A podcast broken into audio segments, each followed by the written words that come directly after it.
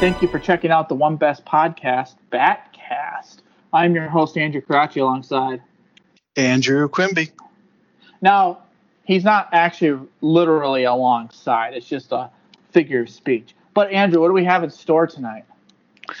Tonight, we are going to be discussing the DC animated theatrical release of Batman Mask of the Phantasm, which came out in 1993. Oh, it's very, it's very, very interesting. Yeah. I guess you can take it from here, huh? no. and that's no. the podcast. no, this is yes. definitely on a serious note. This is my favorite of the Batman movies. Um, but I guess it, it's so weird because for most of the people that listen to this, they don't know that we literally had close to a two-hour conversation before we recorded this, and it's like we already did the podcast, not even realizing that we were we weren't even recording it. So this beginning part always comes off very awkward. So just stay with us here, and it, I promise you, it'll it'll get better, or it won't. I can't really promise that. But um, anyways, uh, last week, uh, what was the plan we did? Oh yeah, uh, Justice League Doom. We did 19 downloads on that, so uh, that's not quite the number we are looking at, but it, it'll work. That works for me. 19's good. That means 19 people, right? Yeah, 19's above the number of people accidentally clicking on this podcast. That actually, sure. like, there, there's like, there has to be at least a few intentional listens in there somewhere. Right. So uh, once again, through. you can you can check out the One Best podcast on iTunes, Stitcher, uh, Spotify, any major podcast format. Uh, not to be confused with the other One Best podcast that we found when we were searching for. Uh, what was that last Friday? Um, that yeah. podcast doesn't exist anymore. That used to, that was my old podcast, so that used to be mine. Um, that one doesn't exist. That's a dead account because uh, we got dropped by um, Uh, not Audacity, uh, Podomatic. So all those episodes are lost. Um, but we also are on YouTube now. You can search uh, Mad Dog 2001 is the channel. That'll probably be changing. Um, probably to one best podcast at some point, I would assume. That would probably make sense. But yeah, so if you uh, if you're subscribed to YouTube Red and you want to listen to podcasts that way, uh, there's another form of doing it. You can listen to it on your phone and put and close out the app and still listen to it. Not no, is that called YouTube Red or is that YouTube Premium?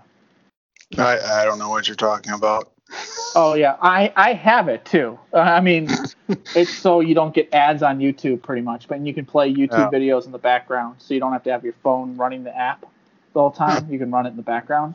But yeah, it's actually pretty neat. So uh, we are we are on that. Spotify, it seems to be still kind of a problem to find it, but Andrew knows a way to fi- the way to search it now, right?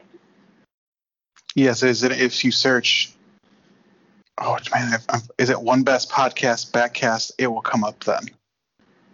Right. So if you search Batcast, one best podcast, or because what happens is Spotify is stupid, and I probably just lost all endorsements from them by saying that. But the, when you search something in their in their search menu, when you type in one best, it's just giving you podcasts because it thinks you're looking for a best podcast, not a show called One Best Podcast. Now, if you put it in quotation marks, it should show up. Correct? Well, that works in Google. I'm not sure if quotations work in Spotify. Okay. But yeah, if you search it in Google, you'll find it. We have a Facebook page uh, called One Best Podcast or called Batcast. It's part of the One Best Podcast brand. Pinfall Wrap Ups also connected to that too. Um, Anything else? But if you're be... already listening to this podcast, you obviously found us and just send well, all all of your friends the link to this podcast and make them listen correct. to it too. Correct. By now, maybe by force now, if necessary. uh, unless you found us on YouTube and you're like, wait, you mean there's a podcast form of this? I'd rather listen to this than look at uh, look at some weird bear looking thing and some uh, weird looking store manager on a muscle and fitness magazine picture. So like I I can understand that. I mean, that's not necessarily the thing I want to look at when I'm listening to a podcast. So I would download the podcast version of it on Apple, iTunes. Uh, that's the same thing. But and uh, rate, subscribe, and please comment. We don't have any, so uh, it's nice to get people's feedback of what we're doing right, what we're doing wrong. Um, you could say, you know what, I don't like that Andrew fella on the podcast, and you know what, and, and leave it that vague so we can debate on which Andrew you're talking about. I if somebody leaves that review, I will guarantee a genuine debate on which Andrew you are talking about. yes, yes. I we will debate on the better on the Andrew that you don't want on the podcast any longer. We we but just we go off on enough on tangents. We can spend some time on that. We we have the possibility. We have the capabilities. right. So, um, anyways, with that all said, uh, how you doing? How you doing today, Andrew? How's it going? Uh, no, I'm all right. I'm all right. Good day. Good day. We never do inter- we never do like introductions like that, like how our days are do- going. Um, I had a pretty good day. Had it's a kind of a weird thing on a podcast that could be listened to at any point in time, and they don't know when we recorded this. Yeah, I know, but it's like I had a little bit of a career change in my life, so things are looking pretty good. A little nervous in the beginning, but I, but I think uh, I think the nervous is gone now, and that's not a real sentence. But and I'm willing to now. I'm ready to kind of get back into things, and now let's dive right into this podcast. Now that we're ta- done talking about my boring life, um, Batman: Mask of the Phantasm. Lot, there's a lot here, right? Like this is one of the better ones. Yes, there's there's there's a lot to this movie. There um, was there was no filler in this movie. This was a solid content movie. Yes, I felt like they could have, but there could have been more. Yes, they could have. They could have expanded a lot more. Well, let's start off. Okay, so you obviously he's already Andrew has already explained it. This is his favorite movie ever, so you know his opinion. So I watched this when I was very young. I remember when I saw the movie, the cover for this. I'm like, I remember that from my childhood but I don't remember anything about this movie. So when I was watching this movie, it was a very bizarre experience because everything was familiar while watching it, and yet I did not remember any of the story. So everything was strangely familiar yet unfamiliar at the same time. For the entire movie, there was not a single scene where I'm like, I don't remember this. Like I remember everything, every scene from the movie, like every like, but I just couldn't remember the context of any. It was a very bizarre experience watching this. Like, I almost want to like see if I can find other movies from my childhood to see if like this is just a thing from watching movies when you're younger or whatnot. But it just it was very weird watching this because I I definitely have watched this when I was younger. But actually, yes, I, I I enjoyed this movie a lot, other than a few insequential things that bothered me a little bit, but we can get into that eventually. so, the thing I like about this is it's kind of an origin story, but it's not an origin story, and that's like because we've we've heard we've seen the Batman origin story told so many times, but the thing that's cool about this is we we already know that Batman's parents were killed. They didn't even they didn't they never showed that in this movie. I'm glad they didn't. They treated the Batman audience with a little respect, letting them know that we are we're not going to rehash that story. We we've done that already. Like if you watch the cartoon, you know you know what Batman's all about at that point. So we're, we're, that means like it's writ, like you know this is going to be written by guys that they know Batman. Like they know what it's it's a Batman movie. I mean, this is exactly what you would want from a Batman movie. So uh, the thing I like about it is it tells kind of like literally what was the last thing that made Batman Batman. Like obviously he did all this training, and this is after he did all the training.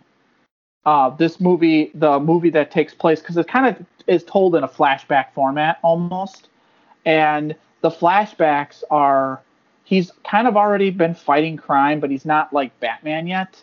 He's been going out as these uh, like a vigilante, pretty much. Yeah, and, that was that was a very interesting. That was a very interesting like the scene. I think was it was it a couple was it one or two scenes maybe where he was like just like dressed up as like not not Batman, just in like dark clothing, and was just like fighting criminal things. And it was very interesting to see him like doing the Batman things, but not quite as elegant as he does as he was Batman. Like, cause you, you could clearly tell he was just getting into it, but he had the skills. He was just, it wasn't as smooth as it eventually becomes. Okay, very... so you know how before the podcast we were talking about uh, the years on where this took mm-hmm. place? Uh, yes. It, this is taking place 10 years after everything. So this would have been 10 years after Beaumont left him. Just kind of a heads up. So he's been Batman for at least 10 years. Okay. So I thought it was five, but it's 10. So this actually now it makes a lot more sense. Yes, that actually makes more sense. Okay. So uh, people that are at home listening are like, uh, what are they even talking about? You know what? We're not going to tell you. Moving on. So um, we'll get to that later. it's a mystery. Stay tuned to find out later. so pretty much movie kicks off. You have Chuckie Sol and his gang, kind of I don't know, they're doing some kind of money laundry type thing, uh, typical crime boss shit. And Batman breaks through the window, and we get to see the the epic uh, Shirley Walker score in the beginning, and then Batman comes through the window. Which uh, how'd you like that be- that intro just in general, like the kind of the was, CG t- city almost? It was this art style fits fits. I, it's very Batman art style, if that makes any sense. Yes. Like it feels like right for Batman. Like I do like the music in the beginning. It was it was it was really good. Like it definitely again it just gave you that you could almost have heard that and kind of like been like gave a it, it gave you a strong impression of what you're going you were going into a Batman movie without like saying Batman. It was very it all felt very right for this movie. So and like uh, they need to I I I, I kind of actually like after watching this like I wish they did more in this art style. Yeah, I mean the whole animated series was in that art style, and um, except okay. for the fourth season they changed it. But that's the art style of the animated series. So if right, you then. like that, you should so watch the. I'm just an idiot. so here I thought it was just a movie like this. I thought this was no. a one-off art style. No, that's the art style of the animated series. It's the art style okay. that everyone likes.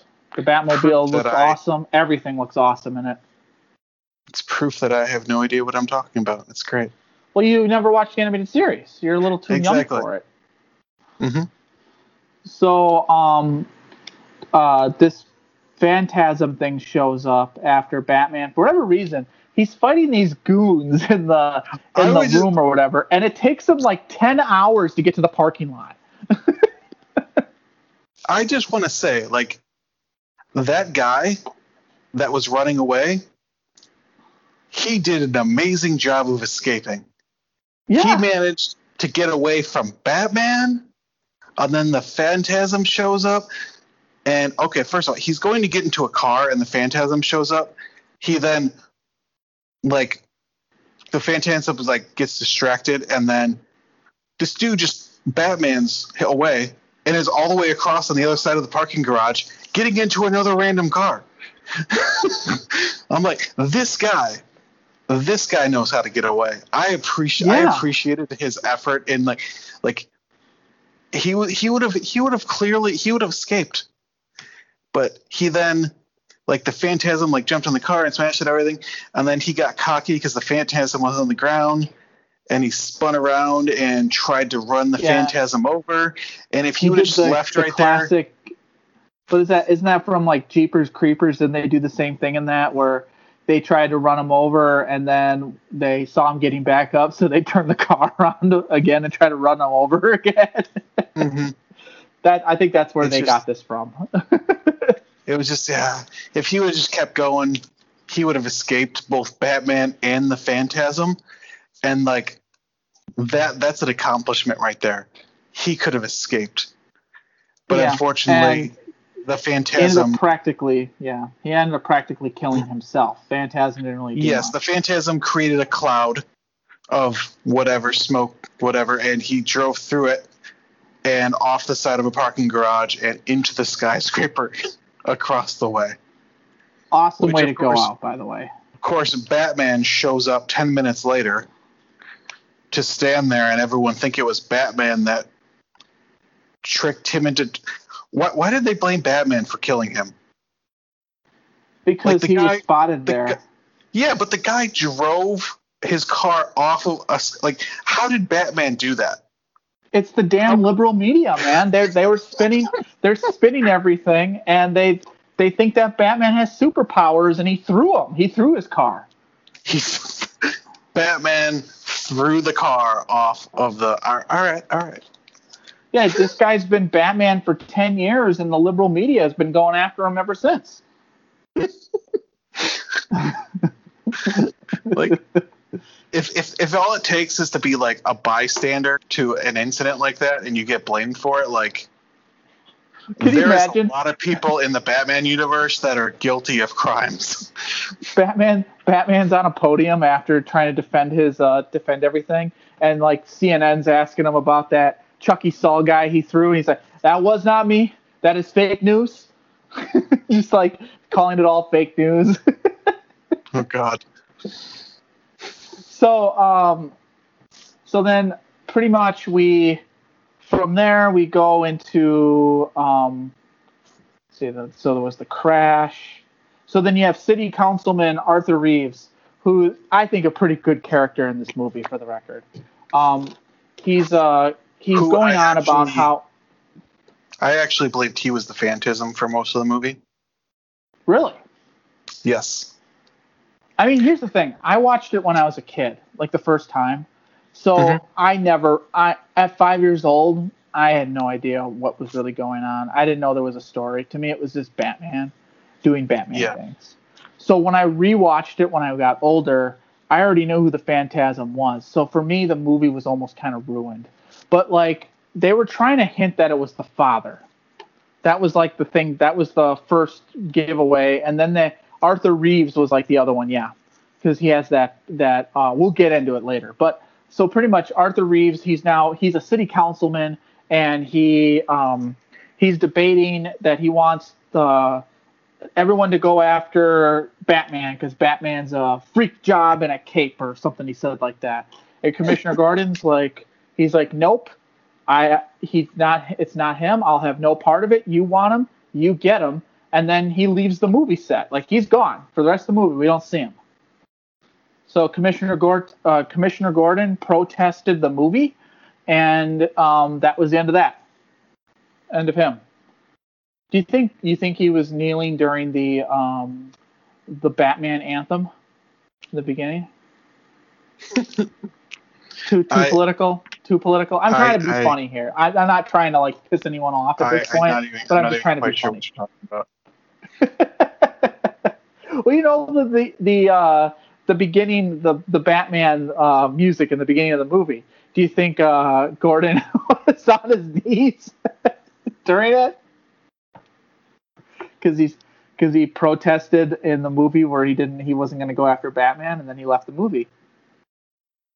Oh, okay. I again, man. I, you know you what? Whatever. I, like words. I said, I, it was it was you your sports brain joke. understood you, that. It went over I, your head. It went I, over most people's head. I'm. We'll I on. thought you were like saying he was like worshiping him or something like that. Like, like what? Like what are you talking no, about? Trying, like, I was trying to make a a very stretched out joke that clearly just went over everyone's head.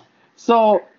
But they did uh, do. So the, they did. They turned the spotlight on and we're like, oh, because he's like, they demanded that he get a beat. They arrest him at one point, and they turn the spotlight on, and like Batman watched the whole thing, whatever, and they like turn the spotlight on, and they're all standing there, and the what's his name is standing there, like, wait, like, it's like, why isn't he showing up? And they're like, I don't know. He usually shows up by now. And then they cut to him like driving out of town. It's just Yeah, like they clearly knew that. Setup. Yeah, he they obviously like it's like yeah, he's not going to be stupid enough to just show. He's he's not an idiot who's just going to show up just because we turn the light on. He knows what's happening. I just that was a funny scene. He's like, I'm just like I don't know. He usually shows up by now. I don't know what to tell you. Like it was just it was such a like throwaway thing. Whatever. Like yeah, like this, he doesn't just come on command. He's not a trained dog here. Like so we're back at the manor and um, Bruce is throwing a party, I guess, that he doesn't really seem like he's having much fun at. And um, there was a couple things in here I found pretty funny. Uh, the councilman shows up, and uh, I think what what happened, like he broke up with, or someone. Sh- they're all talking about how good looking Bruce Wayne is. All all the women that are there, and then one's like, "I'll tell you how Bruce Wayne is. He wines and dines you, makes you feel like you're the only woman alive, and then when you're trying to find out when when you're about to register the China, he forgets your phone number, like throws his her wine on him. I thought that was so funny because that is so Bruce Wayne. Because he doesn't give. It just shows that uh, he's not really committed into doing anything serious ever. And then um, uh, councilman, the councilman shows up and he's just like, he kind of brings up, it's like you just uh, that was a sweet number. How'd you? Talking about Andrea Beaumont. It's like, what's what's her name again? And Andy Andrea Beaumont. Now that was a sweet number. How'd you let her loose? Like, obviously, and then Bruce goes into his little like room, stares at his uh, parents, and then kind of reminisces about Andrea Beaumont. And then we get into our first flashback about them meeting for the first time. And this is pretty much kind of a tragic love story that could have been told literally um, uh, it could be to- it, this could have been told without a Batman in it. Like it could have been a completely different movie. Yes, I think it it's more interesting. I think it's more interesting that it's a Batman movie, but like mm-hmm. we get to kind of see that the one of the first people that Bruce Wayne actually cared for. That's not like Alfred or like in a in a in an attractive way kind of thing. He's not like mm-hmm. banging Alfred in the Batcave or anything like that. But I mean, like, you get what I'm saying. Anyway, mm-hmm. so there, I think there are. He's visiting his parents' grave, correct? Yes. In this flashback, and then he meets Andrea for the first time, and she's talking to her dead mother um, at the graveyard. Her, it's not like a dead body, and she's like talking to it like a crazy person but she's like having a conversation no, you know, at a graveyard. Talking, which... She's talking to the gravestone like a crazy person. yeah, but people do do that. Yes. But she was but it, like loud about it, it, and flamboyant she did it very strangely too, because then he like turned and walked away, and she goes, "Oh yeah, that was Bruce Wayne." And like, and then he's like, he comes back and he's like, "Did you did you say my name?" She goes, it's, it's just like it was such an awkward like that entire exchange was just so awkward. Oh, she's great. Then, she's great in this movie. The, mm-hmm. Every every interaction with her and Bruce in the flashback was just really really good. Really well yeah. written. Um, just it, she's very likable. Um, you could see where uh, Bruce would be attracted to her, not just physically, but just like being just like he he thought about like not becoming Batman for her. Like he was gonna do that. yeah, he but had basically. I feel like he had pretty much committed to because he's because he said he had to either choose her or choose being Batman, and he does propose to her, which to well, me that's later. We'll get into that. We will get into yes. that. But I know, but, but like you're picking things up, man. I know, I know. I'm jumping around because this movie excites me. But like, um, so she says a line in there, and I, I, I laugh because like like I said, anytime she's on screen, she always says something pretty witty, and it makes me laugh even to this day. She said to him as right before she's leaving, you know, for someone that has all the money in the world, why do you always look like you want to jump off a cliff? and then he's like, oh, oh, well, why do you care? I don't. Mother was asking. And then she just drives away. there was no there was no phone number exchange. There was nothing there. He didn't ask her out. That was their only interaction. So uh-huh. um, so we'll just go into the next flashback with them because when we're already yes. on that. So the yes. so we'll jump around a little bit. So the next flashback, uh, this is right after Batman did his whole vigilante thing that we covered earlier, and um, he you know he suffered a few injuries. She just walks up to the manor. Alfred says a pretty witty line too, saying like, "Let's uh propose, let's uh postpone our shop talk," and then he leaves. And she she says a, another good line where it's like it's like what happened to you? Did you trip over some loose cash? I, she's great. She's great in this. Yep. And that was their first time they had some interaction with each other. She even said a line like um, to him, "Our," uh, she said a line like, "It's been like three days. I figured you must be dead or something." Yeah, she's like, I can't believe you haven't called. You must be dead to not have called by now, or something like that. And I, right. and, and I, when I saw that, I'm like, she she didn't give him her phone number. Like, like there was yeah, there was some information. They said each other's names, and that was it. Right. Like, for him to but be like, I think her, the, I think the point to, like, I think the point is that that it's Bruce Wayne. He he'd figure it out. It's Bruce Wayne. Like well, that. I think like, that's kind of the funny part that she is so like she already knows that he's into her that she doesn't even have to give out her phone number for him to call her. So when he doesn't, it kind of concerned her a little bit. So she figured, okay, well, I need to kind of poke this a little bit to kind of get this moving a little bit because he's just not gonna he's gonna move on because he doesn't he doesn't he didn't know we had a little moment there at the graveyard. that Batman's or uh, Bruce is clueless in this kind of stuff. So mm-hmm. um, so then um, she says another line um, about that, and then Bruce uh, Bruce responds back by saying, "You expect every guy you meet to call you out," and she responds, "Ones that are smart enough to dial a phone." I, I I laughed at that. So like, their little exchanges, you could just tell that they're the thing that sucks about it is you know how this ends because she's not with him like in the in the animated series or any of the universes. So you know this is not going to end well. So in my mind i'm thinking well what happened? Like what happened for this not to happen? Because it was trending that direction. There's even they go to a, a world's fair which why don't we ever have world's fair anymore by the way? We haven't had one in like 20 years or so. But I mean, like, which was very it was very interesting there for the World's Fair because there was the was the car of the future, and they yeah. looked at it. It was basically the Batmobile. Yeah. And I'm just like, I, am oh. glad they didn't. I mean, they could have used it as a like if this was the movies, they would have they would have just over like if this was like uh, live action, they'd be like, oh, you know what? He and the good thing about it, he didn't say like anything witty. He just looked at it and mesmerized by it. That was it. And that's yeah, all he needed was saying to do. something, and she like had to get his attention, and he was like, "It's like, oh, I just lost in thought," and that's all they, right. that's all they said about it, whatever. But then you realize, like, but, oh, like, he made it into the Batmobile. Right, like he just you you already as the viewer, you already figured that out that that that's where he got the idea from. Now, if this mm-hmm. was the Christian Bale movies, he would have been like, do you think it comes in black? Like we don't we don't we don't need that.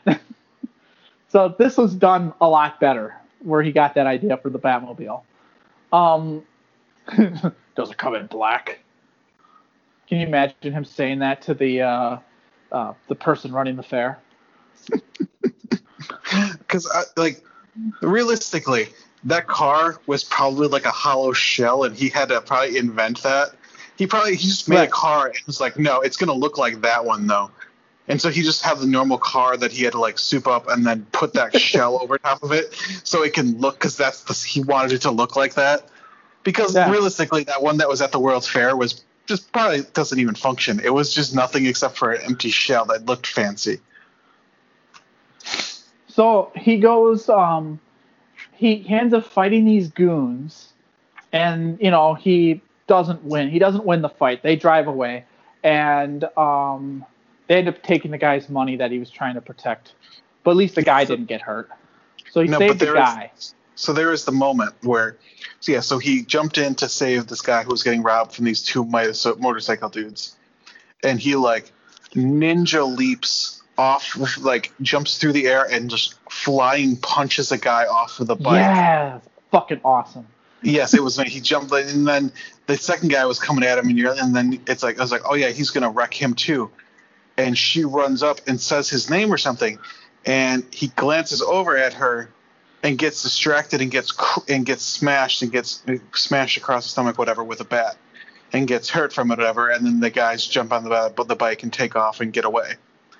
And right. just that moment now, of like, see, this is the problem of if he because she was there to distract him. If she's around, right, it's a distraction. Well, yes, and he even has like a moment when he's at home, uh, just drawing pictures of like bat people or whatever. He's just drawing pictures of what he's going to look like, and he even crumbles it up. He's like, "Why am I still doing this? It's got to be one or the other. I can't have it both ways. I can't be putting myself on the line if I someone someone's waiting for me at home." Um, was that pretty good? Did I, did I nail that almost? Yeah, that was that word was pretty word? damn close. What about Alfred's line? What about Alfred's line, Mister? Can remember well, everything? I'm, I'm, uh, well, I'm glad she probably feels that way. She's holding line one or something like that. She might want to hear that or something to that line. And yeah, he, he, was he was like, oh, I'm sure she would glad to hear that. Maybe you should tell her she's holding on line one or something along yeah. those lines and then he doesn't take the call. Well, what should I tell her? Uh, I don't know. I just don't know. And there's even the part in the animation where he hits the wall and you can see him like shake his hand. You never see that in animation, by the way, especially during that time. Like nobody does that type of detail. Because yeah, in a movie that would hurt, but in animation you don't you don't think of stuff like that. Yeah. So the small little details, they they nailed that. So he's at the gravestone and he's pretty much pleading to his his dead parents at the at the graveyard, saying like I I can't I just don't know anymore. Like I can't do this. Um, I can give money to the police. It's different now.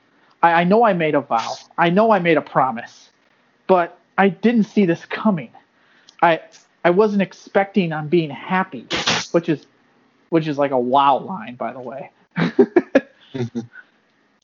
and she shows up to the gravestone, or she shows up, and pretty much says yeah. like, may, uh, maybe like pretty much saying like it maybe it's okay, maybe they sent me. Yep. And it's just Which, the fact that she knew him enough that he didn't he didn't take her phone call, so he knew she knew enough to go to the the grave the cemetery because that's where he would be. Yeah. Like she understood that message enough. Yeah, because Alfred didn't know where he was going. Mm-hmm. Because he didn't say, Alfred, I'll be right back. I'm going to go to the gravestone and talk to my parents. Like, he didn't say that on the way out. No, like, he just ran really out the stupid. door. Right. And she just knew that's where he would be. Because she wouldn't he wouldn't take her call. Because he knows she knows about that vow. Mm-hmm and knows that's what he wants to do. And then probably the the best part of the flashback is the actual proposal. And it's probably to me the best proposal I've ever seen in television or movie history. he he gets on his knee and he just hands her the box and he's like, "You know what? I'm no good at this. Here, you'll get the idea." That that is the way to do it right there. Any anyone who's yep. watching, that is the way to propose. Is do yep, it exactly that's, that's, like that. That's my plan. but isn't that so t- such the Bruce Wayne way of doing it? Like mm-hmm. he'd be the only one to do it like that.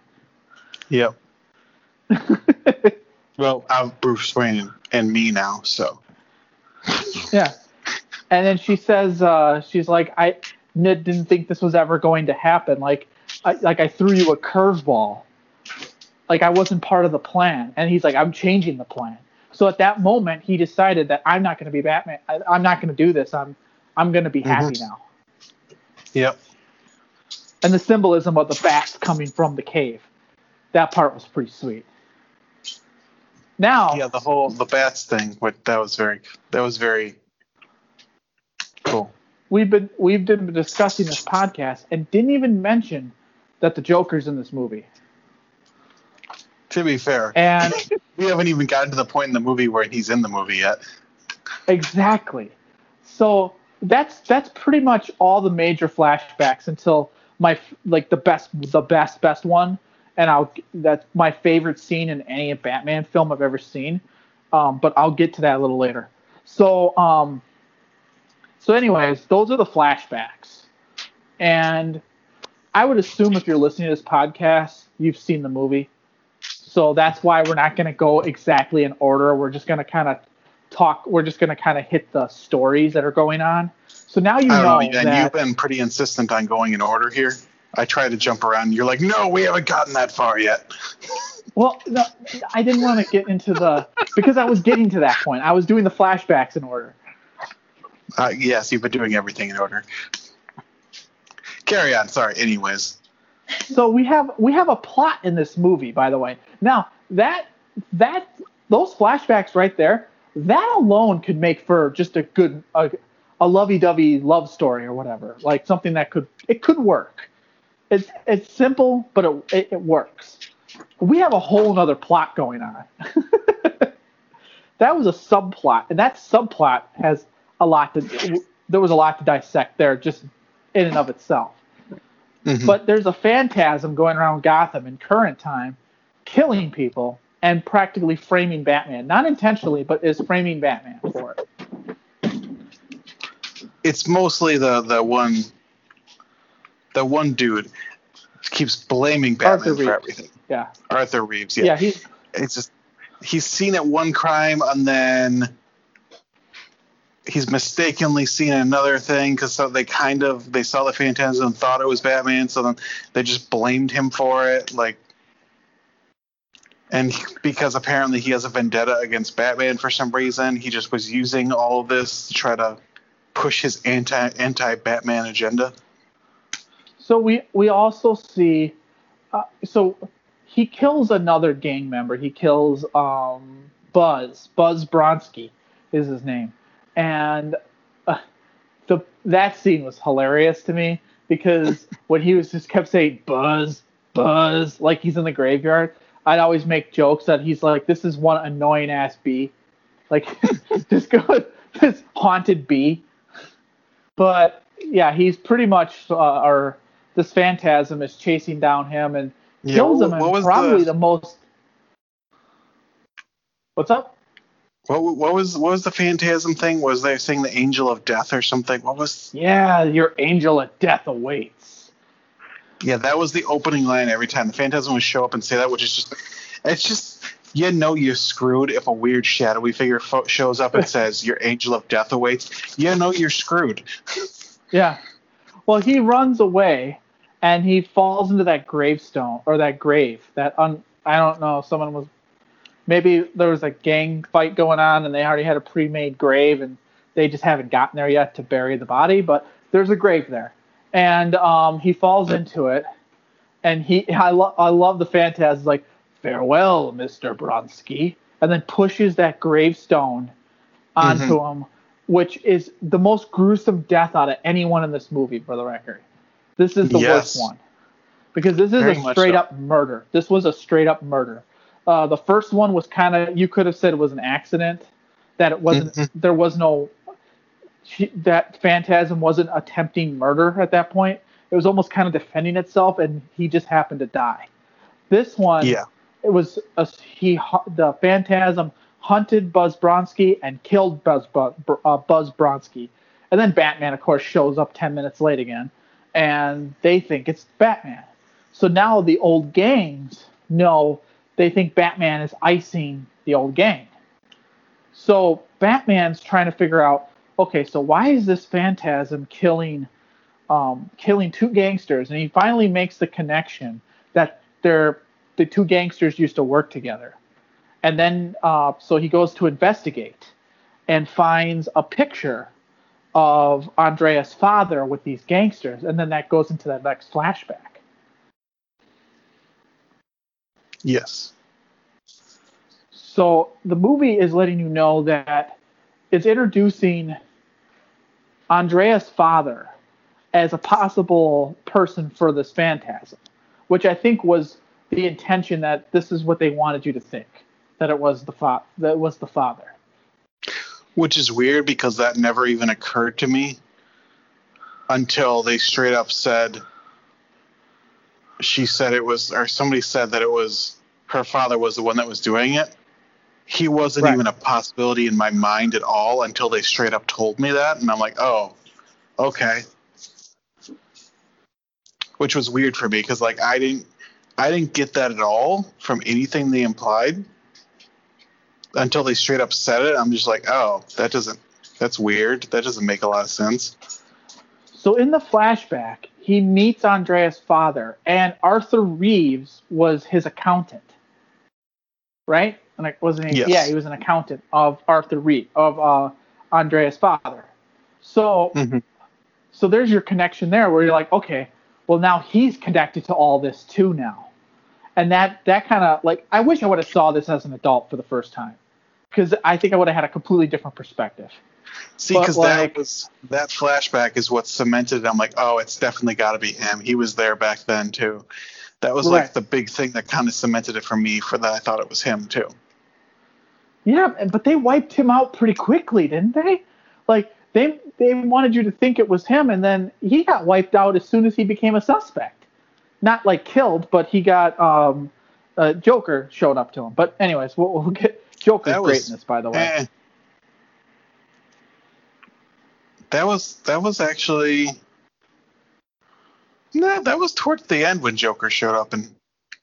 No, but I'm saying like when they when they had you thinking uh, like who the Phantasm could be, uh, it was between Andrea's father. You had Arthur Reeves, and then obviously Andrea herself but uh, Arthur Reeves would have been kind of the the one they weren't really trying to hint at, and they took him out before the other two.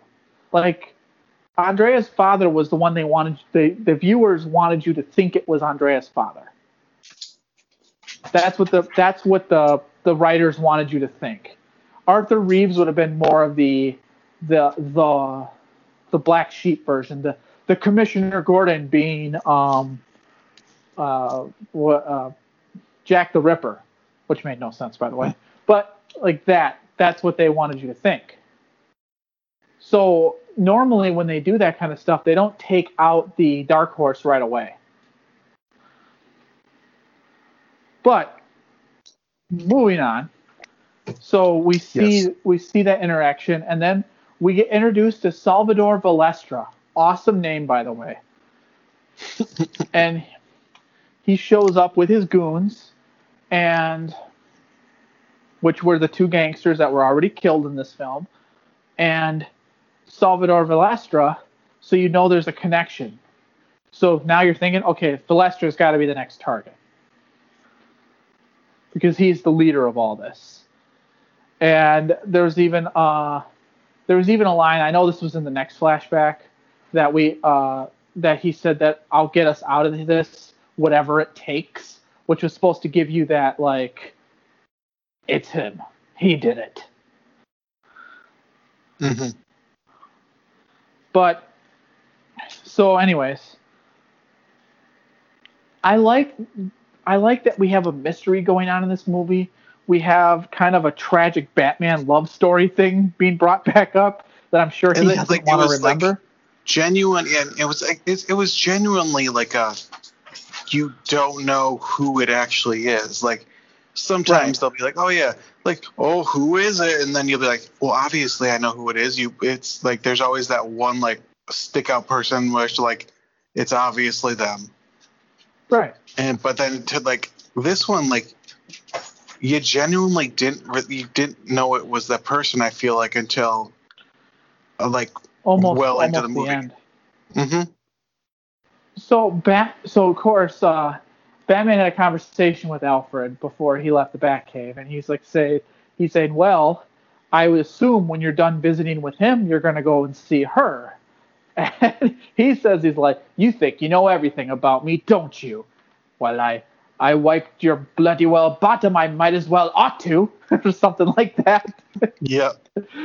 and he still does it, even though he said he wasn't going to. He still did it. He went and visited her like, anyways. Yeah, I, mean, I just like so like well before that when he heard she was in like I feel like it was when he heard she was in town or I don't know whatever it was, but she's having dinner with the one dude and he's just across the street oh, binocular spying on them. he was just totally just creeping on her dinner.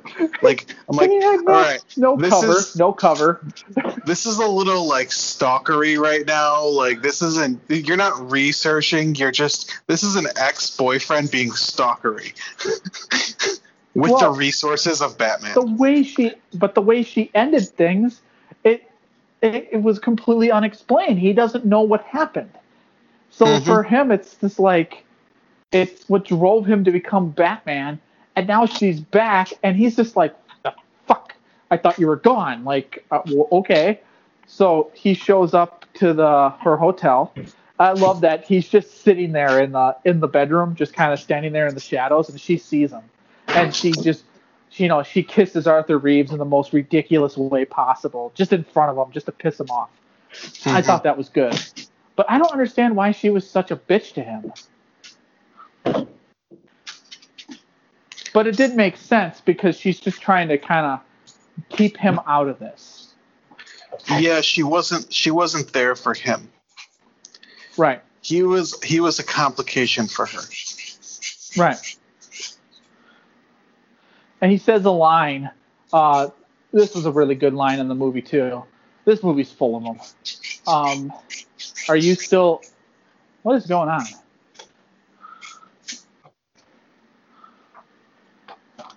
Okay. So, anyways, he said, uh, we still here? Yes. Yes. What's okay. what's happening? Okay. So no, I, I heard something in the background, something weird, but it's gone now. But um, okay. anyway, anyways, he he says a line. Um, are you still fo- following your father's orders? And she responds back, The only one in this room that's following their parents' orders is you. Mm-hmm. I was like, Damn. yeah, that that was that was a cold that, that was, a, a, cold smack to her. That oh, smack to him. That God. Like oh, like that was that was vicious right there. Like like ooh, like and that that I feel he I feel like he genuinely that genuinely hurt him coming. when she did that too. Yeah, that that was that did that was a cold, vicious remark from her, because she and she knew exactly where to hit him too with that, and it was just, ooh, that was that was that one moment. It was just like, ouch. Yeah, and at this point in the movie, we don't know what happened with them yet, because they didn't show mm-hmm. us that flashback. So as the viewer, you're wondering what the fuck happened with these two. Because yep. every flashback, it's like, I mean, the last flashback we saw, they're getting married. Like that's the mm-hmm. last flashback we saw. And clearly they're not. She's back in town.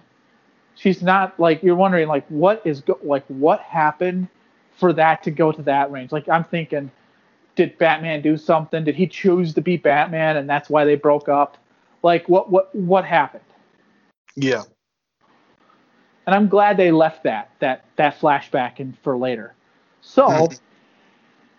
he leaves you know, she drops her wine glass, like pretty much like can't believe I just said that type thing. Like she's clearly, you could tell she's clearly still in love with him. Uh, she never wasn't to begin with, as we find out yeah. later. But um, we then we finally meet. Um, so I think we're in the next morning. Arthur Reeves comes out, and Salvador Valestra, Lestra practically like abducts them. Not not really, but just like get in the car, and they have their little conversation. Like, is the Batman really killing our people? And, and he says like, a line. he says a line, uh, and that's when you kind of get the thing. Well, now he's connected with Valestra. Arthur Reeves is connected with Valestra. When for he was with Andrea's father. See, now when I was watching that as an adult, that's where I made the connection that his father was dead. That's when I didn't think it was the father anymore. Because why is Arthur Reeves talking to Valestra? Because he didn't work for Valestra, he worked for Beaumont. Hmm. So that I that's a I never thought about that. That's that's an Easter egg right there to kind of give you the scent that if you catch that, you caught it. If you didn't catch it, it doesn't matter because they'll tell you anyways.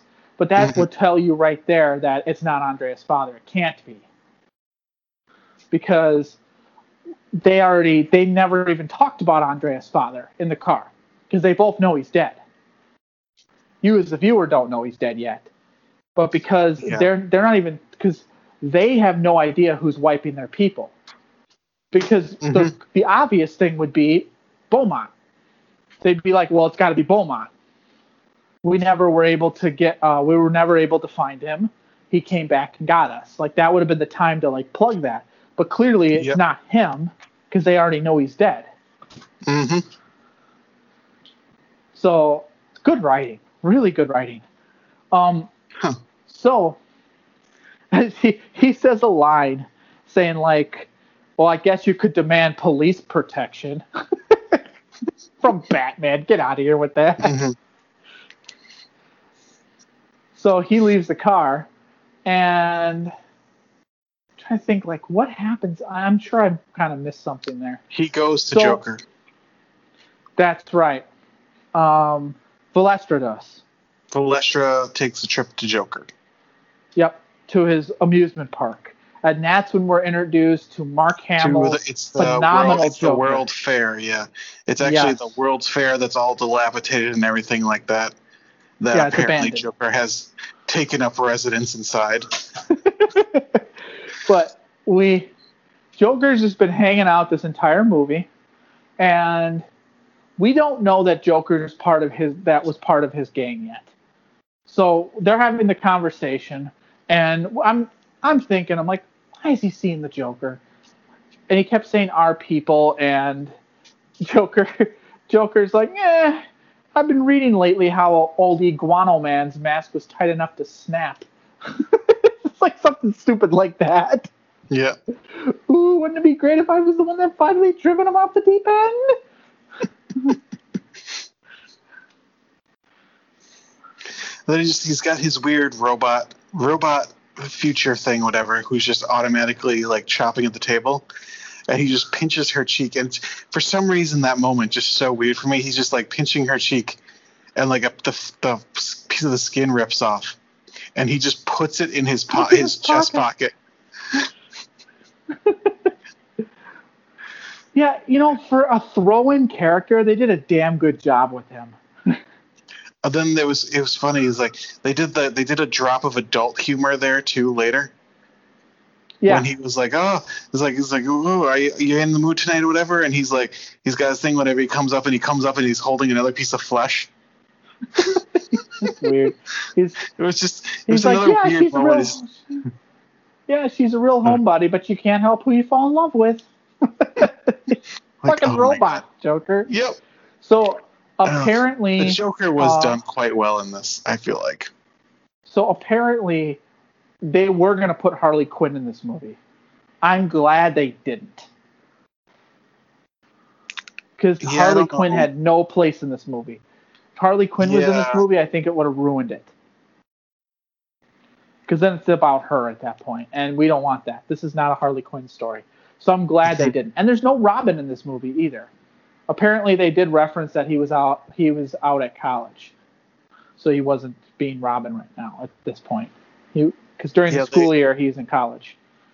See, because if you really think about it, there was the cast was incredibly minimal for this movie, and I feel like if you would have started adding more characters, it would have you would have lost some of the preciseness of the stories. Yes, absolutely. I'm glad there was no Robin. I'm glad there was no um, uh, Harley Quinn because I I, mm. I I just don't think it would have worked for this. It would have made Joker. It it would it would have made him less sinister with Harley there, if that makes sense. Mm-hmm. Yeah. So Harley Quinn. Wow. So Joker, she's not in this movie. Oh, also when Valestra shows up to the World's Fair, I love that they played the Future song and Joker just blasts all their heads off with a Tommy gun. I thought that was so hilarious. I hate that. Song. It's funny too. Is they never they they didn't show the gun. They heavily implied that he shot them, but he wasn't holding anything when he stepped out. And he I'm like, it. yeah. I, I don't I think heard the actually, sound of him. He was in yes, the shadows think, when he dropped the gun. Yes, so you they they heavily implied that it was there or whatever, but they never actually showed it because obviously this is what was this PG rating. They they can have guns back then in movies. I know, but you they, I, I just feel I feel like they they played around that very heavily to not put a gun in there. Uh okay. I don't know. I'd have to rewatch it. I didn't I I thought he had I don't know, It just it just felt like a weird moment where you I don't think you see the you don't actually see the gun at all or whatever. They just heavily implied there was a gun. Okay. I don't know. It I'll was just a weird it, like yeah, it's it's nothing it's it's a meaningless moment, but it was just a weird moment that I could that I thought was weird interesting. So Joker has numerous good lines in this movie. Um, he also he like says is a good line. Oh yeah, this is the best he's been written in this series.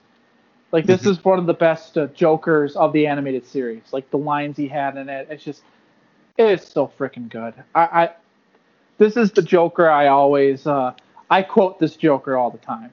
Like this, he has a couple of lines in this movie that I still say to this day. So he agrees pretty much that he agrees that he's gonna take care of Batman. And then he says the line, "That's right. That's what I want to see. A nice big smile." just such a sinister way. And then uh, I think Joker shows up to Arthur Reeves, right?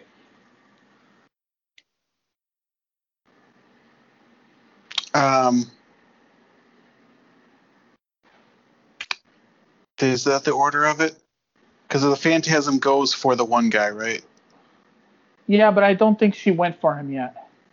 Lestra. I think he has to. He hasn't visited Reeves yet because Joker visits Arthur Reeves, and um, he pretty much puts him in like this like sedated state where he's just laughing all the time, which is probably worse than death, honestly. Mm-hmm. But um, yeah, he doses him with some sort of chemical, yeah. Yeah. Um, he he has some lines in that too.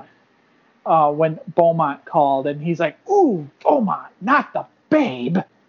Woo! Artie, you devil! and I think that's when Joker figured it out. It was Beaumont, or it was uh, it, it was Andrea that did it because when it's he, like, yeah, ain't that a coinky dink? That's yeah, when I think he, that's when he when figured he, it out. Yeah, when she was in town, and he obviously knew her dad was dead at that point because he he did the execution, right? Yeah, he was the one who killed him. Yeah. He's like, ain't so, that a coinky dink? The ain't that a coinky dink? The we're just talking about the old man and the spawn of his loins just happens to call. Makes you kind of want to laugh, doesn't it? Uh. And then, uh, so yeah, he puts him in the state. Batman shows up, and that's when Batman found out that um, Arthur Reeves' father, or um, not Arthur Reeves. Andrea Beaumont's father's dead. So yeah, because he sold his location to the mob to get the money so he could run for his office. Correct. And that because so, his, cause his her dad refused to give him money, so he turned on him and sold his location instead, and that's how he got the money. Right.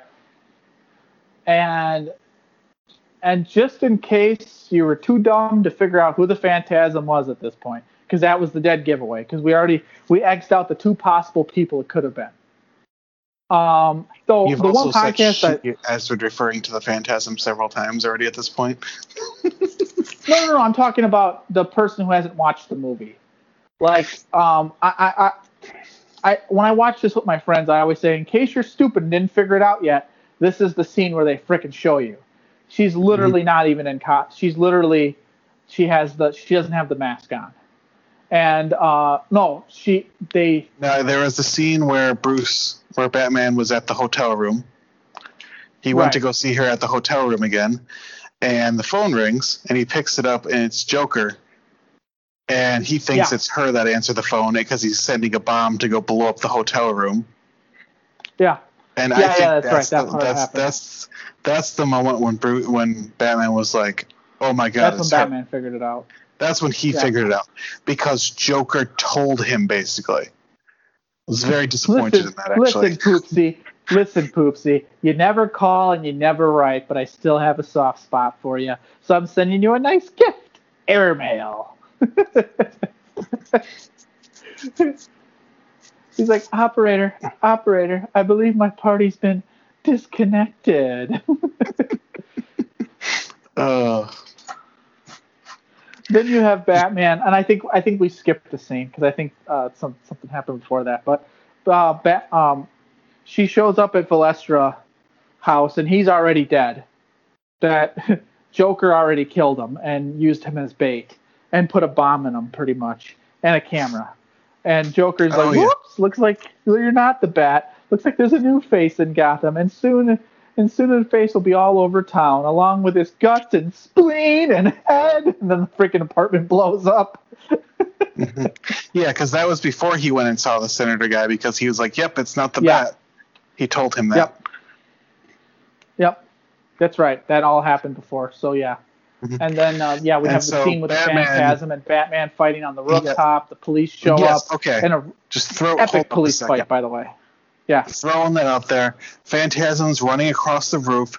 Batman just bat jets up behind them and just jumps off of the bat jet and just like tackles her on the roof. And it's just like and this is this is the point where she like she like dodges him and jumps away and is like, This is none of your concern or whatever and then just like takes off and the police show up and start chasing him whatever. Like that moment there the when she like dodged him and like whatever, like and just the voice it just didn't sound quite right. That's when I made the connection that it was her. Right. Back away. This isn't your fight. But yeah, and then he got chased by the police and cornered in a construction site, and they're literally like every time he popped his head out, they just started shooting at him like it was really a it was really a this is this like a bad place. This is like this is what would happen if the police actually turned on him. Like if right. the police actually turned on him, he's actually screwed. Because like he I feel like he actually relies on the police like not chasing him a lot. right. Because when they actually come after him in force, they cornered him pretty quickly. Because it's especially when he was they they instantly like they took out his bat they they already like were on top of his bat jet trying to break their way into his bat jet for some reason. like like I, I, I don't know they they were very efficient though like man if these police were as efficient as chasing him and actually fighting crime they wouldn't need a Batman.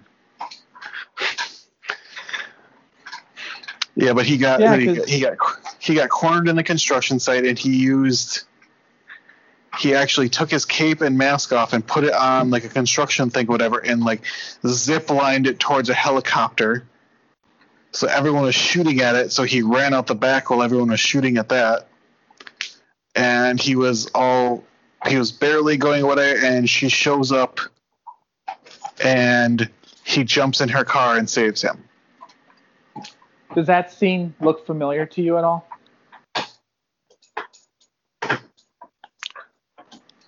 Does no. that remind you of another movie? Have you ever seen the movie The Mask with Jim Carrey? I have, but I don't remember it in the slightest. So, in the movie, in The Mask, there's a scene where the entire police force is chasing him because they find out that Stanley Ipkiss is the mask, pretty much. Okay. And he makes them all do the dance thing or whatever, and it's a funny yes. scene. But then he turns around the corner and he takes his mask off and he's being chased by the police. He has to jump a fence just like in this movie and his the girlfriend or whatever shows up randomly to pick him up and drives away as the police all watch her drive away and don't have a way after her. Including the cop.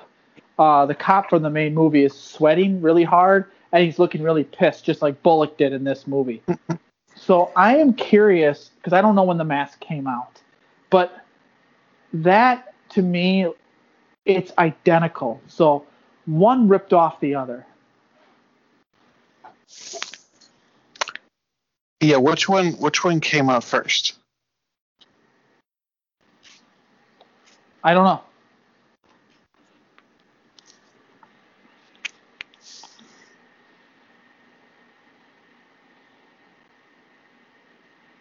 It's funny because they're both called The Mask. Ha! The Mask came out in 1994. The Mask ripped it off. So The Mask ripped it off. Yep. They ripped it off. I mean, it's exact. It's. It. I actually challenge you to actually watch that scene, and you tell me how that's not Mask of the Phantasm. Because it, it's. Eh. Isn't the mask kind of the whole movie kind of ripping off like cliches. Well, no, the Mask is an actual comic book character, but in the comics he would kill people. In this movie, he's kind of like an anti-hero-ish. Still kind of kills people, but the the the comic book character Mask was like uh, he was practically evil. I didn't know that the Mask was a comic book character. Yeah, it's, it's based off of a comic. I thought that was just a terrible comedy it's actually not that bad of a movie. It's actually pretty funny. It has its moments. It's a little dated okay. though, but Jim Carrey's okay. pretty. He makes it. He makes it good. But yeah, anyway, I know. I've, um, I've seen it a long time ago. I just I don't have any re- recollections of it. Yeah, there's some there's some good scenes in it. Hmm. But anyways, um, back to Batman. So, so we're gonna flash forward a little bit, and now we're gonna get into uh, what happened between Batman and Bruce, or Batman and Bruce, Bruce and Andrea. Um, so Batman, after those bats came out of the bat ca- that that cave down there, he found out that there's this huge cave, which is kind of hinting to that's where the Bat Cave is. Mm-hmm. And then uh, Alfred just looks like he looks like somebody killed his parents, no pun intended, and hands um hands you know Bruce the the ring and the note. And I don't think Alfred read the note, but I'm sure he already knows, based off because the ring got sent back. Yeah. And uh, I don't I don't know who wrote the note. Like I'm pretty sure that Andrea Beaumont never went to school and learned how to how to do any grammar because her note said need time too young forget about me or something like that she left was with no, left, left with dad, too young, need time, forget about me. So a caveman wrote her note. She was rushing. She didn't have time. And that's and that's where the the best Batman uh, montage scenes happens, where they just cut to the Batcave. So we're in the we're in a, we're about a year into the future at this point, or whatever, and you hear the Shirley Walker theme of the do do do do, and he puts on that mask for the very first time, and Al- and they show Alfred's uh, reaction, and Alfred looks terrified. Mm-hmm. And then mm-hmm. they show and they show the bat mask with the white eyes and just everything. It just looks awesome. Just fucking awesome. This is how you fucking do it. Like I've seen it done in movies where they try to do this kind of stuff and it always fails miserably. This is how you fucking do it. This is this is the the coolest fucking Batman scene ever. Is when he puts on that cowl for the very first time. Yeah, that was it was definitely a big moment. And just Alfred's reaction to like like shocked and terrified for a moment there. Like because he really he transformed when he put that mask on. He became something else, and that's the whole thing about Batman. Yeah. So. So then we're we're flash forwarding, and now we see her with the mask off. So in case you were too stupid and didn't figure it out, here you go. Now we're showing it to you, and she's camped out kind of at the amusement park, ready to strike Joker. Joker's the last one. Yeah, she goes to flashback. Yeah, she goes and Joker. she jumps up. yeah, she goes and she jumps and she's like goes to confront Joker and she and he just like calls her out by name and she goes, well, I guess I can dispense well, of this and then she just takes her mask first. off. Well, there, yeah. Was she was standing well, there? We did about her, her without her mask. Right, well, but yeah, she's standing there. yeah, she didn't have the mask on before she put it on. She was standing outside the building before she went in, and then we flash back to what happened to Andrea's father.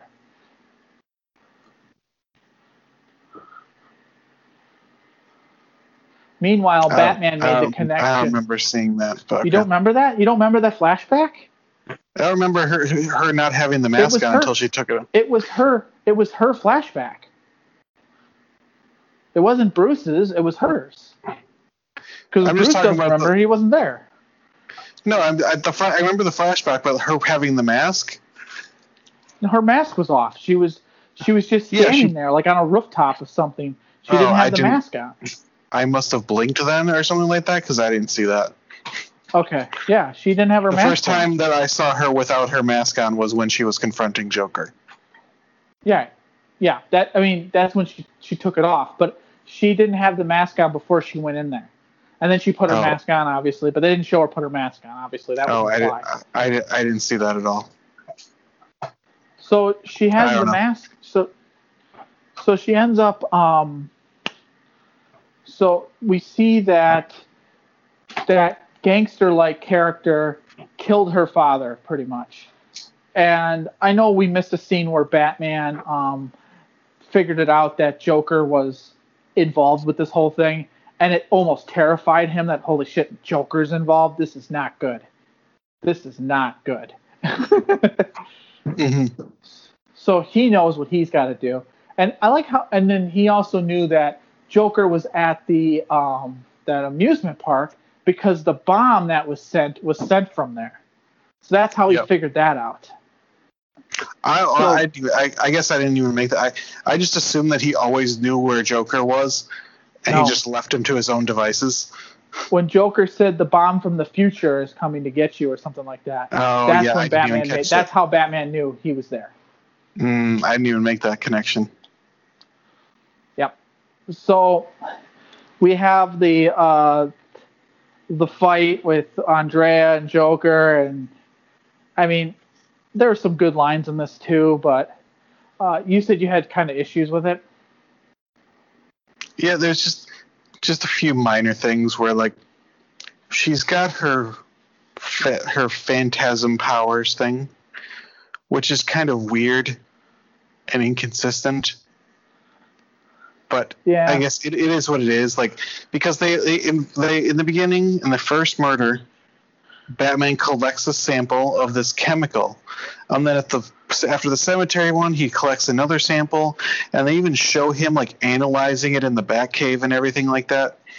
And they're like trying to figure out what this chemical is, and then they never they never went back to it.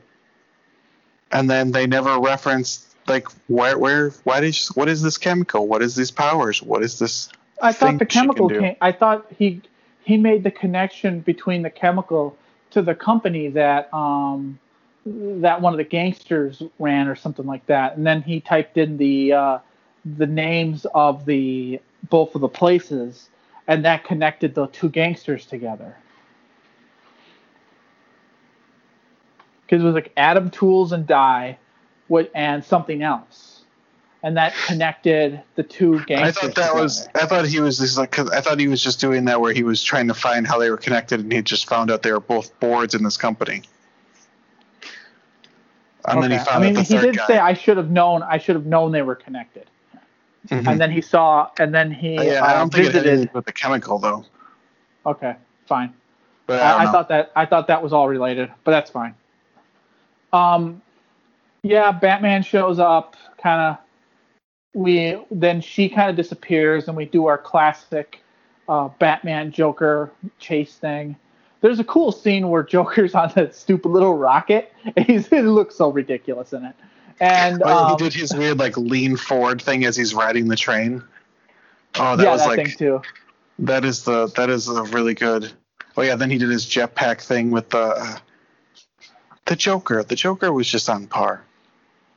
So that scene where he's on the train doing the whole little the little guiding thing, That mm-hmm. was actually taken from a video game, um, the Batman animated series video game for the Super Nintendo, because that that's in the game.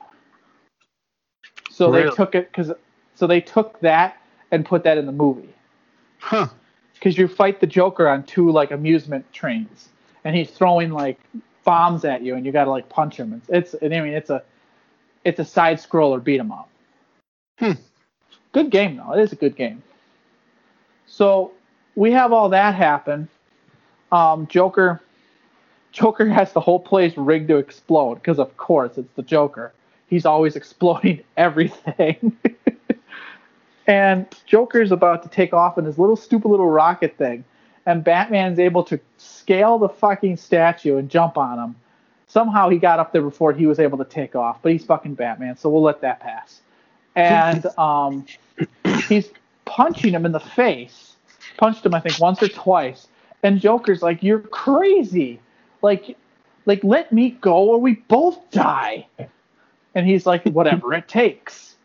Says that line that he took that he remembered from what Andrea's father said. So he was willing to finish what Andrea started.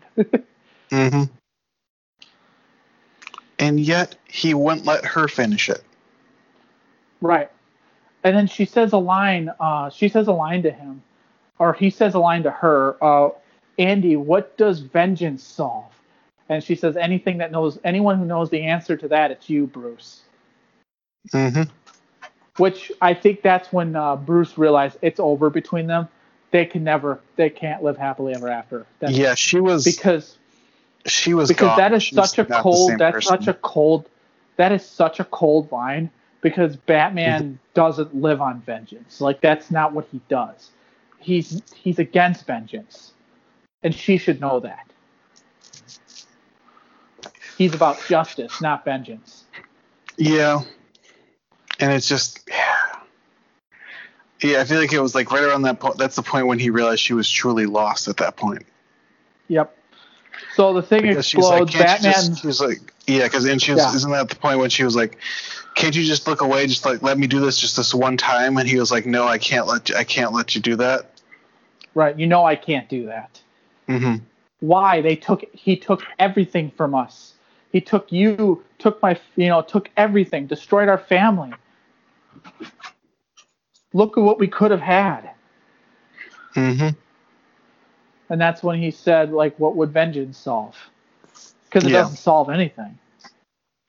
Mm-hmm. Our father's still dead. It doesn't change anything. So the the whole building fucking explodes. And Batman just luckily he survives on pure luck.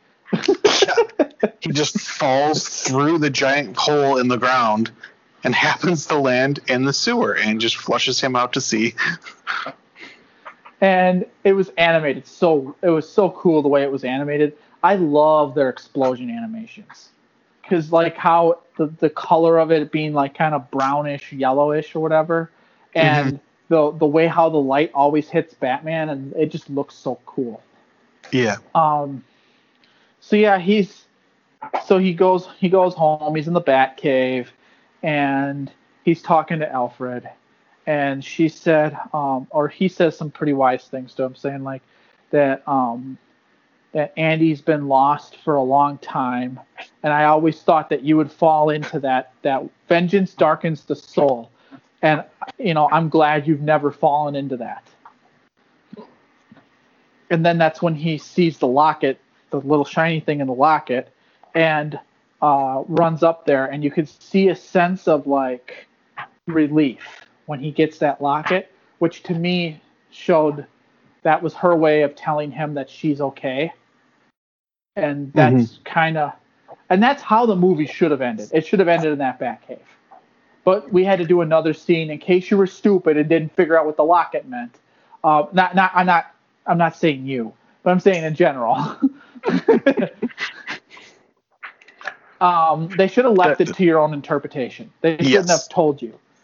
Yes, it should have been left to where we could have had a conversation of what that locket meant. But instead, so, they gave us the stupid scene yeah. of her on a boat cruising away. So obviously, she survived. Right. Uh, the one guy who shows up tries to hit on her and and then she's like, "Oh, I'm sorry. Did you want to be alone? I already am." Like, yep, moving on. yep. moving on. and then there's the the largest plot hole in this entire movie that destroys the entire movie. What happened to the Joker? No. How was there a reflection on the locket when it was in a dark crevice? Wait, what? How did the locket have a reflection on it where it like shone for a second, like it reflected light, so he could see that it was in this crevice when he like stuck his arm like two foot into a crevice to pull this locket out? Because it's a cartoon. See, whole movie ruined right there.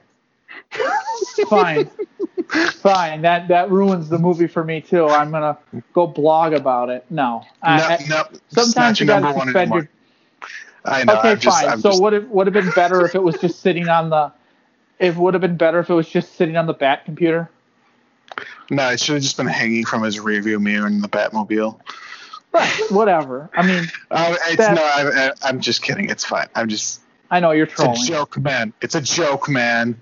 Stop taking know, your just... favorite movie in the world so personally. So, uh, but however, you we, did bring it up. Deep, we there did is... deep dive. We deep dived into this. We we went over almost scene for scene. I we don't we don't usually do this for movies because mm-hmm. you know it because a lot of things a lot of these movies are the same. There is not another Batman movie like this in any formation I've seen. This is one of its one of a kind. And honestly, this would be if this ever got a live action ad- adaptation, this could be epic. And unlike some of the other movies we've talked about, like possibly doing a live action, I feel like this one could be done live action relatively easily. Yes. They would they well, would not have to do like massive rewrites or change anything major. Like you could almost just take the script for this and do it live action. There isn't anything like super ridiculous that they'd have to work around or anything like that. Like this is very doable in live action. Yes, I I agree. So um, out of all the animated long, movies you've seen so far, as long as they do the jumping punch thing. Yes, they have to do that. that was so cool. Yeah, that that was like that was an epic moment. Just, I just it's it was just so great. I love how they slowed it down. Oh, so mm-hmm. good. So, out of all the animated movies, did this kind of live up to the hype that I said? Like, did you enjoy it? Was, it, it was good. Yes, I enjoyed it a lot. It was a great standalone Batman movie. Okay. Like, Is this the best Batman movie you've seen so far? Including live action.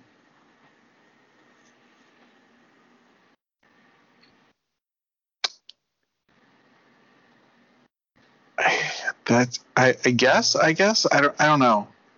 Okay. It's weird because the see the live action Batman's and the animated Batman are so two completely distinct things in my mind. Right. That I don't even like. They're not even in the same like category to me. Fair. So okay, so let's, let's do like, this argument. If this had a live, a- let's just say this was a live action film, had a live action adaptation, right? Mm-hmm. Like the script, we'll talk about just the script and the story. Is this better than? Is this a more interesting story than Batman Begins? Yes. Is it better than The Dark Knight?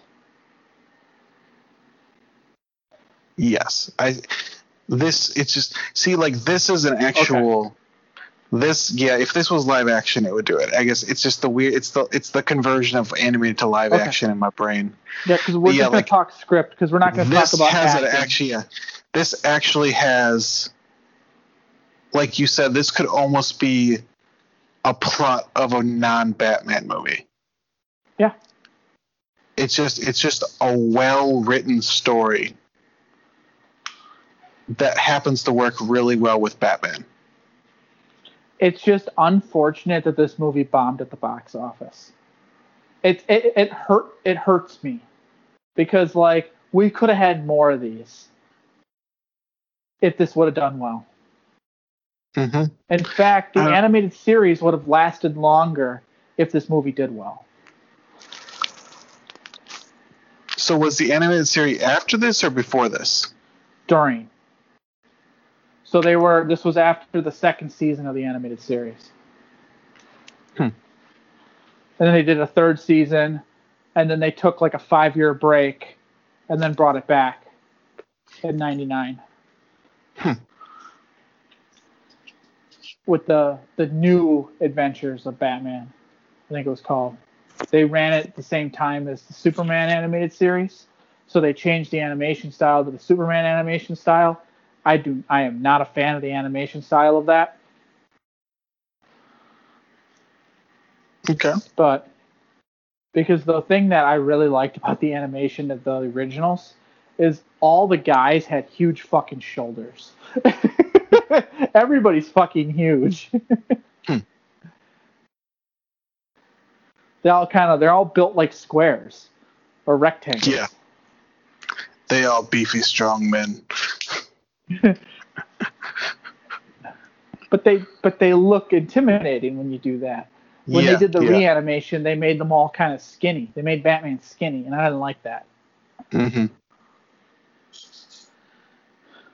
So, um, wow. So a lot. There was a lot to unpack. This is, as you could tell, this is my favorite of the series.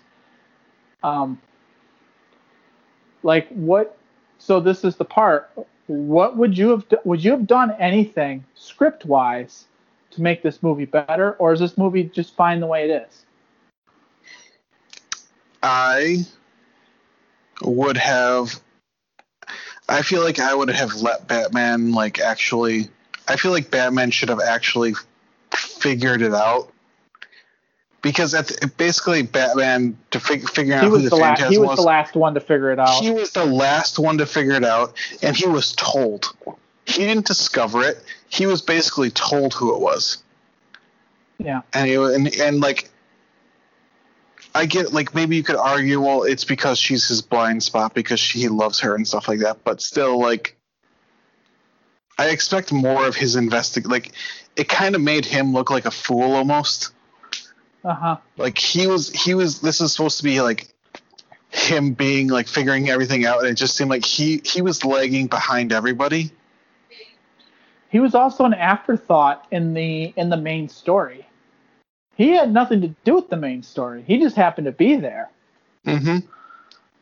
Now the the um the flashbacks, that's where he was the star. So yeah, I, I kind of see it like that, but I also kind of like it like that because, yeah, he was the last one to figure it out, but that's because they all knew he wasn't there. Like, of course, they all knew who it was, like, who this phantasm, like, could have been. But, like, they didn't mm-hmm. all know. Joker was the only one who knew who the phantasm was. Because Reeves didn't know. They just knew it wasn't yeah, the father. I, and just saying, if he if he really loved her that much, you don't think he could use his Bruce money to like track her down her. and be like and be like, what the hell? But then again, or honestly, why couldn't she broke it off with like, him with with barely an explanation, and his heart was broken because he he thought it was because she said no that she didn't love him, and then for him, he's like, well, if she doesn't love me, then I, I'm, I'm gonna be Batman now. Because honestly, in the for for all he knows, she was kidnapped, and someone yeah. threw a note together and returned the ring so he wouldn't ask questions. yeah, like he did. He had actual no solid proof that she made that decision of her own free will. Right. Like, what if her like her father could have just been like, she goes to tell her father, which is the last time he saw her, and also for the record, what the hell? Why did he just? There's her dad and a bunch of sketchy looking gangsters, and he's just like, bye, and just leaves her on the porch and drives away.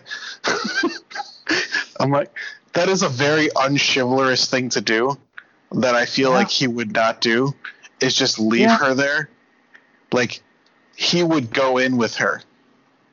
Like that he would he would not let he would not let her just walk into a situation like that. Like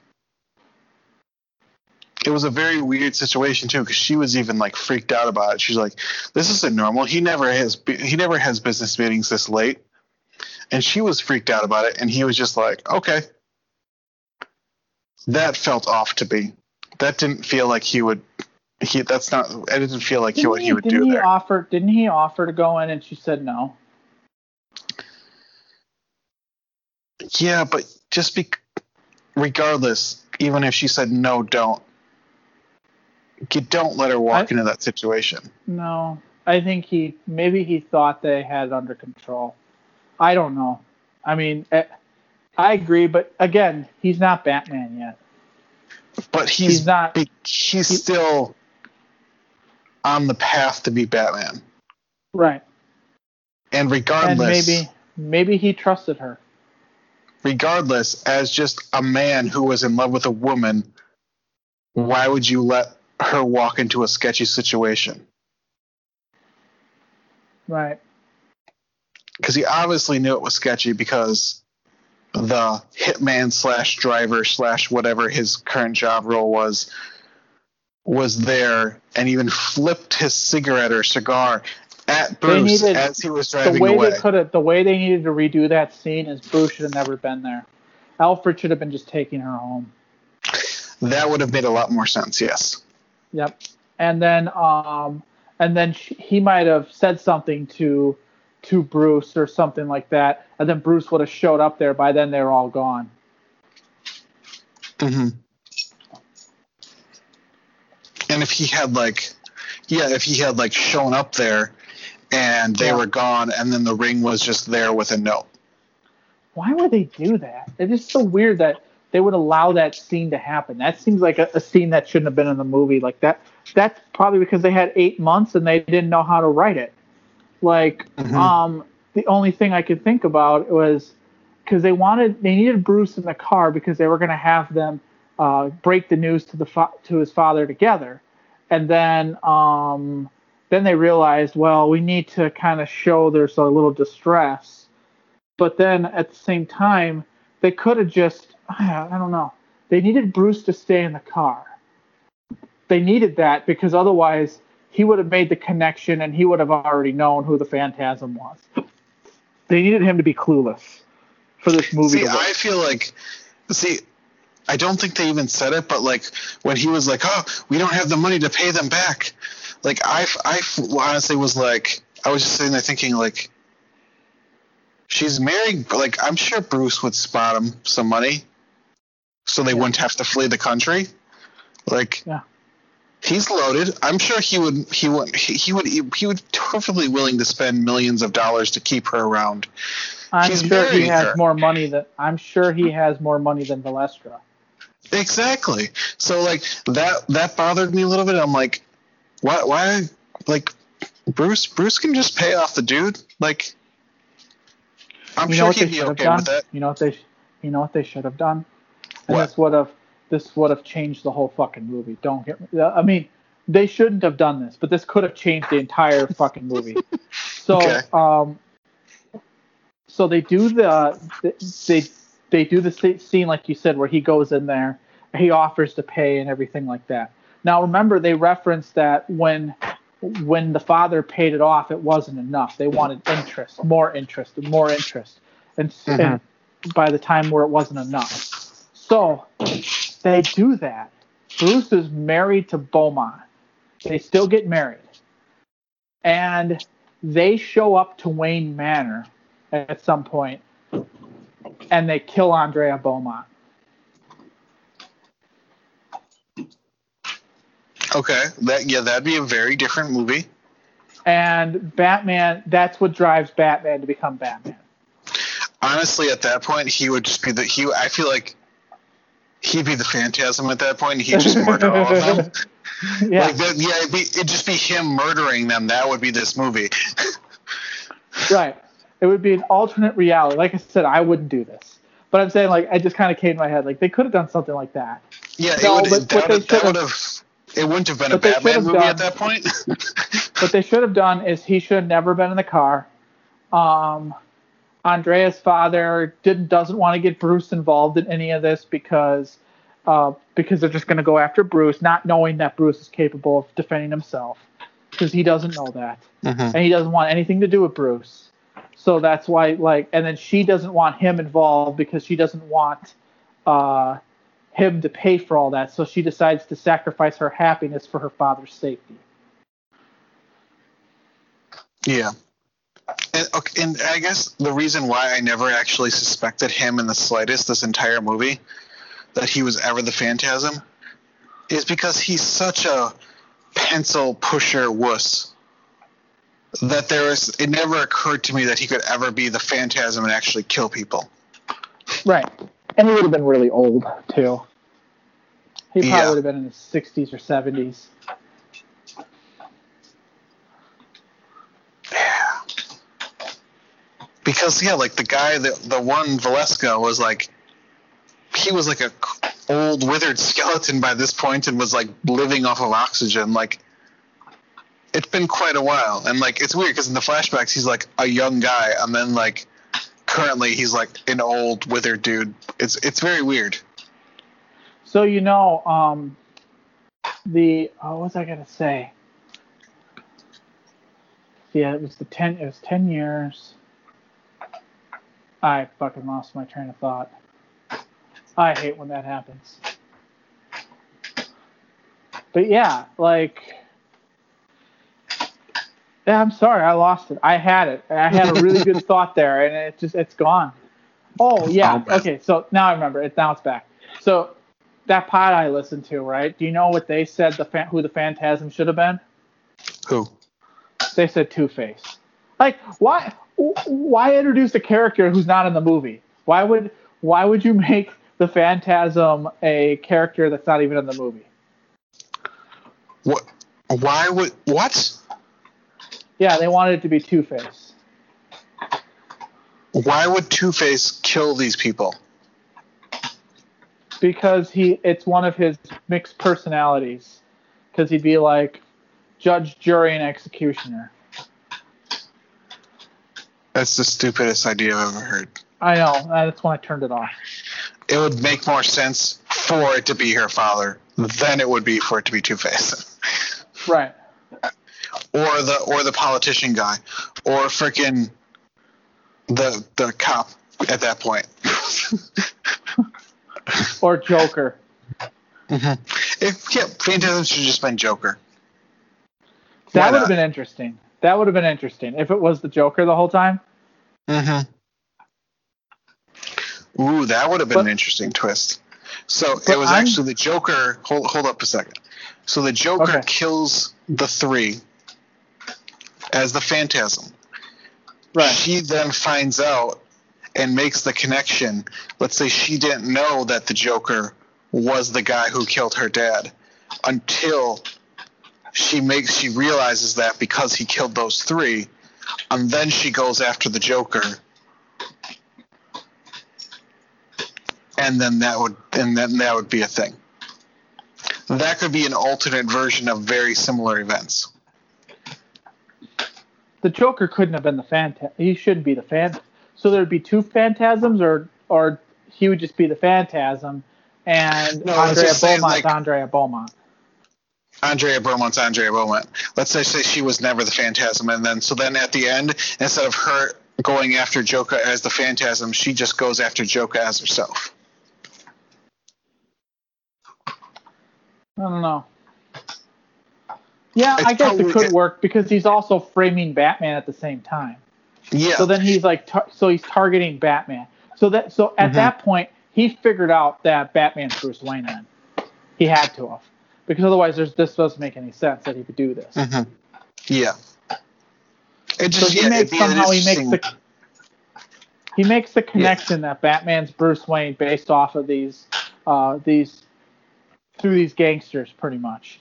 And then, um, or it could even have he, been from, or from her coming back into town, and he sees Batman creeping up all on her, and that's what makes Joker realize that maybe there's a connection there, and then he makes the connection between Bruce and him because they were engaged at that point, and then yeah. Okay. See, I mean that could, that could have that could have worked. I think it'd be I a think very different version of events. Yes, what they did right. was better, but it would have been just throwing it. It could have it could have been a thing. There's other yeah. alternate story options that could have happened. I think the one they went with was probably the better one, but there there was yeah, other options it, out there. It appeals to a more general audience to do it the way they did it. You do it mm-hmm. the way that we were talking, then it was then you're making it a little bit too comic booky, and now you got kind of the Red Hood at that point. You have like a Red Hood like movie. Not to and mention a little more convoluted at that point. right. Red Hood's a great movie. Don't get me wrong, but this one, this one anybody can enjoy of any age. Yes. Yeah, this is a this was a much more this was a much more accessible movie to the average audience.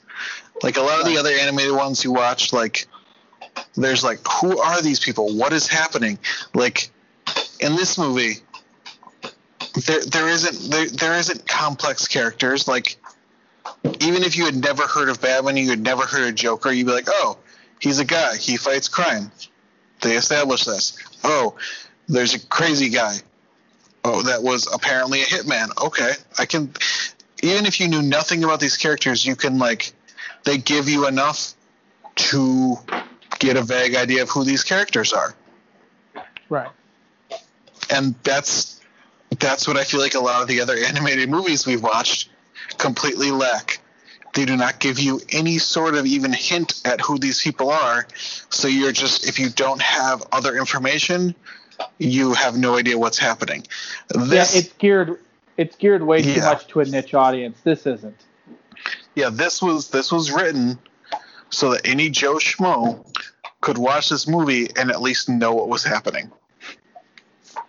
So we'll call it the the Quimby the Quimby rating scale between one and ten. What does this movie get?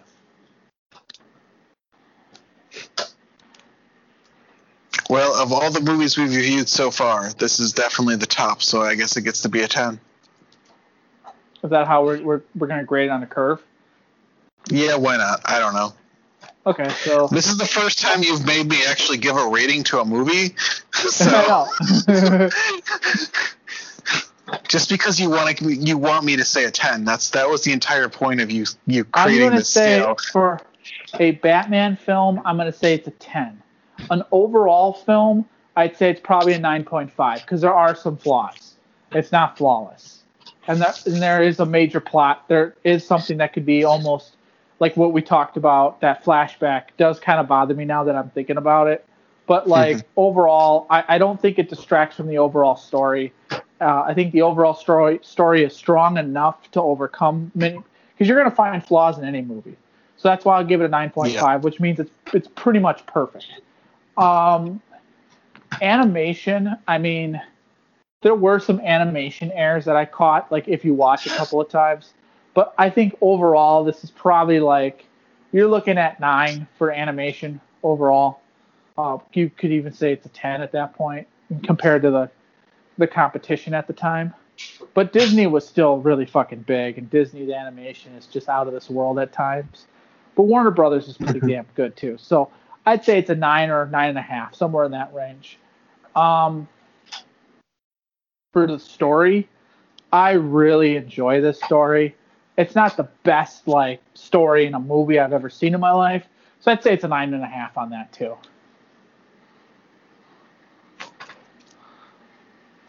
You've put a lot of thought into this. And then music's a ten. The, the music, music, was good. The music was phenomenal. Mm-hmm. I, I have the soundtrack on my Spotify playlist and I go through the whole thing at times. Like it's weird. Like they play the whole soundtrack without any uh, voiceover. Obviously, it's just the soundtrack of the movie, and I can remember what's going on in the movie during that time. So hmm. it's the music is so good. It's unfortunate that we won't get music like that again in the Batman series because Shirley Walker's dead. But like this oh. is really fucking this is really fucking good. Hmm. So, um, with that said, so for our next our next film, do you want to stay with this animation style and do another movie from this style? Is there more movies in this style?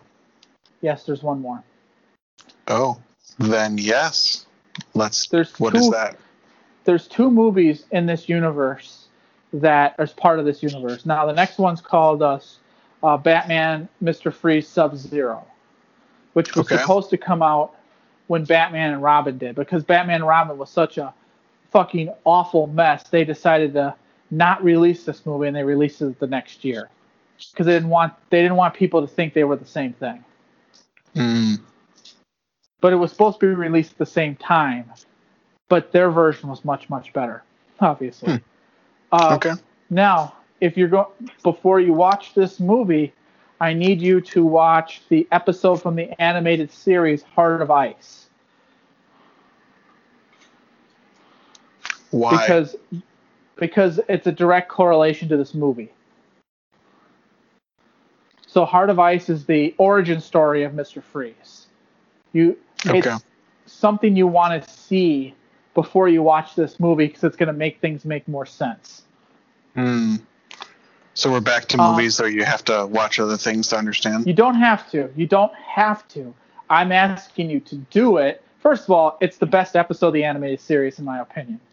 So, not just that, it I, I also like to compare this movie to that episode, and there's some there's some really good stuff there. This is this Sub Zero movie is a lot better than uh, I thought it was initially. Like when I watched a couple years ago with Rob, I actually really enjoyed it. Where in the past, some people kind of this is kind of one of the more disappointing ones that some people say, but this is actually pretty good. It's not great, but it's hmm. pretty good because it's still okay. the same animation style. You still have Kevin Conroy as Batman, which he's the best Batman. There's no debate on that. But yeah, that's that's what you should. I, I think we should do Sub Zero, and then the okay. next one we would do is uh, ba- uh, Batman Mystery of the Batwoman. Ugh. But we'll do that one because that's part of the same universe, and then we can dive into the other movies after that. So we'll knock out the older ones first. Okay. Since we did Mask of the Phantasm this week, so that means I got to rewatch Sub Zero, which is fine because I like I do like that movie. It's yeah, but the, the, way you just said that though definitely implied you didn't want to. Uh, I that was such a, like a like. It was sound like you're dreading I, doing it. Well, I, there's better. I don't know. I, like I said, I might I might re. I, I don't hate it, but I don't Heart of Ice was so good that this is kind of a little bit of a letdown. But this isn't bad. It's actually a pretty good story, and they did a pretty good, damn good job with it. Like, it's not terrible. Mr. Freeze is such a complex character, too, in the mm-hmm. animated series. Okay. So, so you'll have to watch Heart of Ice. So next week we'll talk about Heart of Ice, and we're going to talk about this uh, the movie Sub Zero. All right. And with that, I am Andrew Karachi alongside Andrew Quimby. And we'll be back. Same bat podcast, same bat channel. Oh, that's awful.